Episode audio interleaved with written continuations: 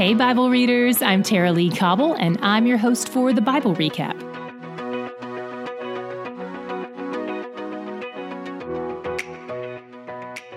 Welcome to our September Reflections and Corrections episode. Let's start with the reflections. We just finished our 39th book of the Bible and have made our way through the whole Old Testament. So let's get the 30,000 foot view on where we are in the chronological timeline of the Bible's overall meta narrative.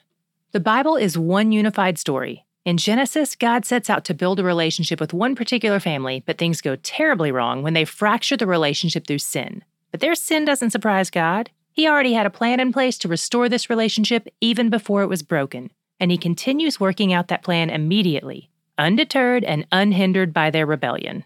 He sets apart Abraham to be the patriarch of the family he calls the Israelites. They're a bunch of sinners just like all of us. God blesses them despite their sin, but sin still has its consequences.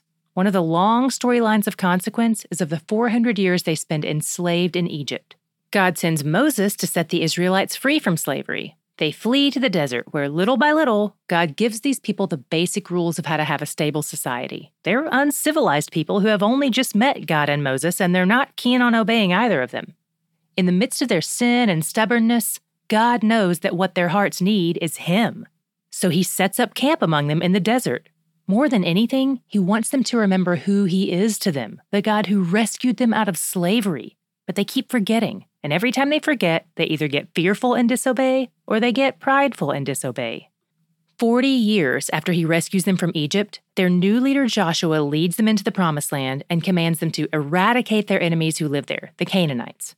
God has warned them repeatedly that if they don't drive out the Canaanites, they'll become a snare and lead them away into apostasy. And that's exactly what happens.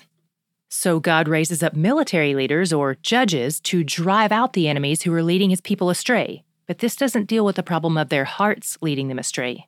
The Israelites do whatever they want, leading to near anarchy. Despite this, there are pockets of faithfulness among the Israelites, and even among the foreigners whose hearts have turned toward Yahweh. Pagans like Rahab and Ruth who turn to follow God and his people. God has been telling us all along that he's going to build his people from among every nation, and this is evidence of that. Next, God raises up Samuel the prophet to lead the people. But what they really want is a king. God tells Samuel to give the people what they want, but that it's not going to go well for them. Their first king is Saul, a fearful man who makes rash decisions without consulting God. Then a shepherd named David is positioned as Israel's second king. He is a man after God's own heart, but he's still deeply flawed. He makes a few wicked decisions that mark him for life, but they don't mark him for eternity. God shows him astonishing amounts of mercy and grace. David is succeeded on the throne by his son Solomon. Despite being the wisest man who ever lived, he has a problem with womanizing and worshiping other gods. Yahweh is generous to him nonetheless and gives him the distinguished assignment of building Israel's first temple, the place where God came to dwell among the people in the midst of the Promised Land. After Solomon dies, his son Rehoboam, we call him Ray, takes over the throne. But King Ray is harsh toward the people, and lots of them don't want to follow him. And that's how the nation state of Israel is divided into two separate kingdoms the southern kingdom of Judah, ruled by King Ray, and the northern kingdom of Israel, ruled by King Jeroboam. We call him Jerry. God had specifically promised to continue the Davidic line of kings through the tribe of Judah, so he always seems to be on their side, but he takes good care of the northern kingdom of Israel too. For instance, northern Israel has a string of exclusively bad kings, but God sends the prophet Elijah to warn them nonetheless.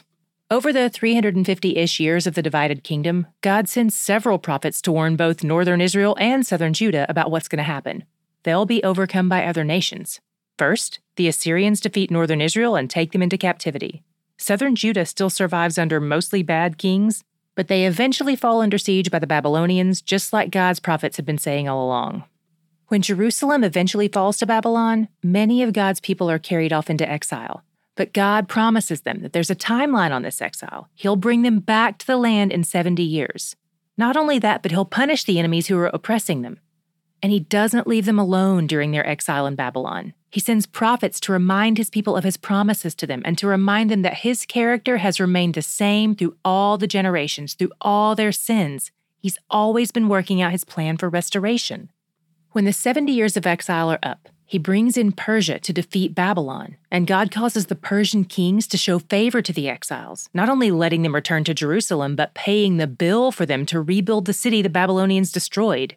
So they go back home and rebuild the temple and begin to offer sacrifices and celebrate feasts again.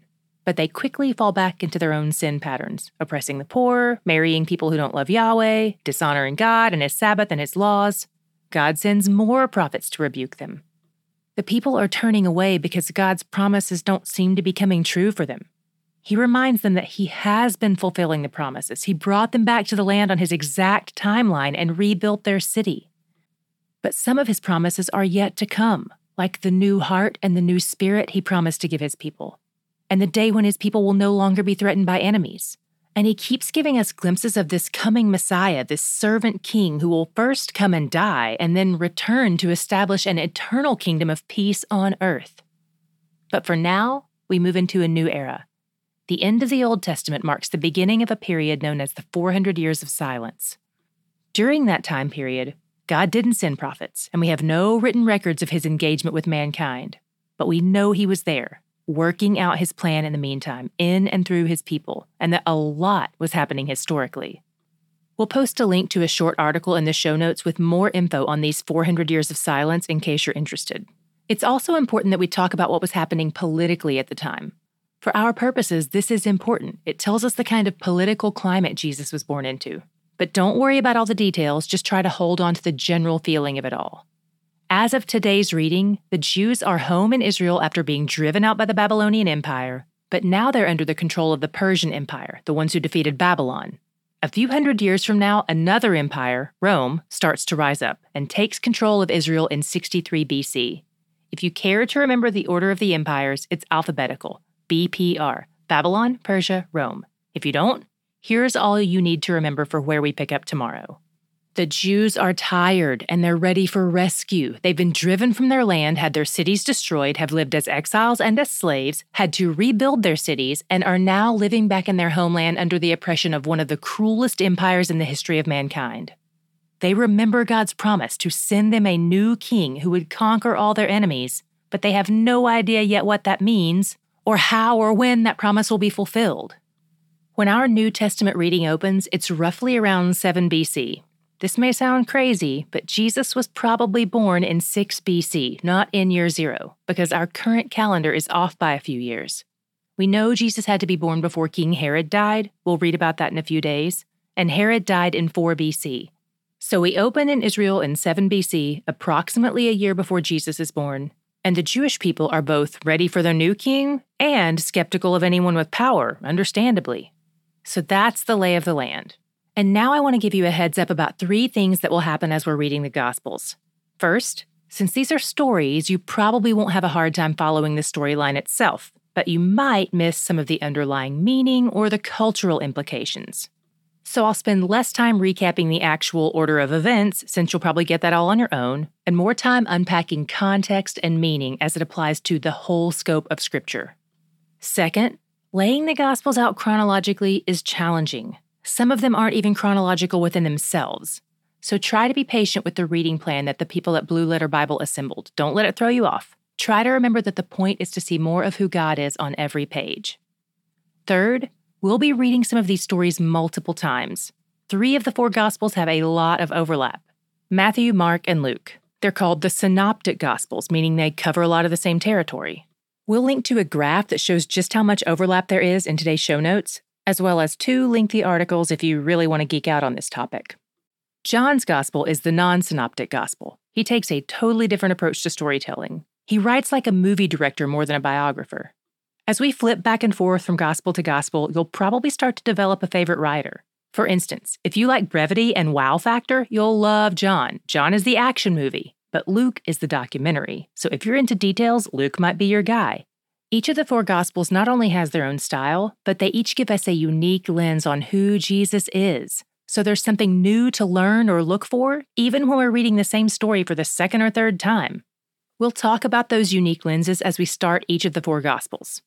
And I want to give you something else to reflect on as we wrap up.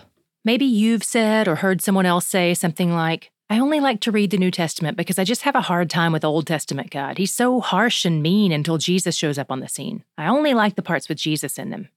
If you've ever felt that way, were you surprised to notice that, first of all, God the Father isn't at all what he's often accused of being?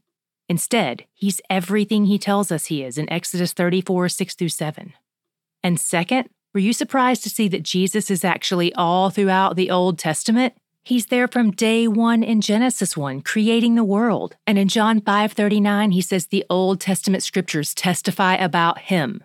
The Old Testament is full of Jesus. We've been talking about him all along. Okay, that's all for the reflections part of this episode, and by God's grace, we don't have any corrections to report for September. So we'll see you back here tomorrow as we start the New Testament. From day one until now, I hope you're seeing more and more that He's where the joy is. Tomorrow we'll be starting the books of Luke and John. We're linking to a short video overview in the show notes that covers Luke 1 through 9 and a second video that covers John 1 through 12. Both videos are 8 minutes long, so check those out if you have time to spare. We have a brand new exciting trip giveaway, and I think you're definitely going to want to enter. Sign up to win a trip with me to the Museum of the Bible in Washington, D.C. for you and a friend November 1st through 3rd. I've only been to the Museum of the Bible once and I didn't get to spend too much time there, so I am super excited to go again with you. Museum of the Bible is an immersive experience that explores the impact and the history of the Bible, which we all know and love. And we'll get to see thousands of artifacts from biblical times and even get to visit the Holy Land without even having to own a passport. Text museum to 67101 to enter that's M U S E U M to 67101 or click the link in the show notes.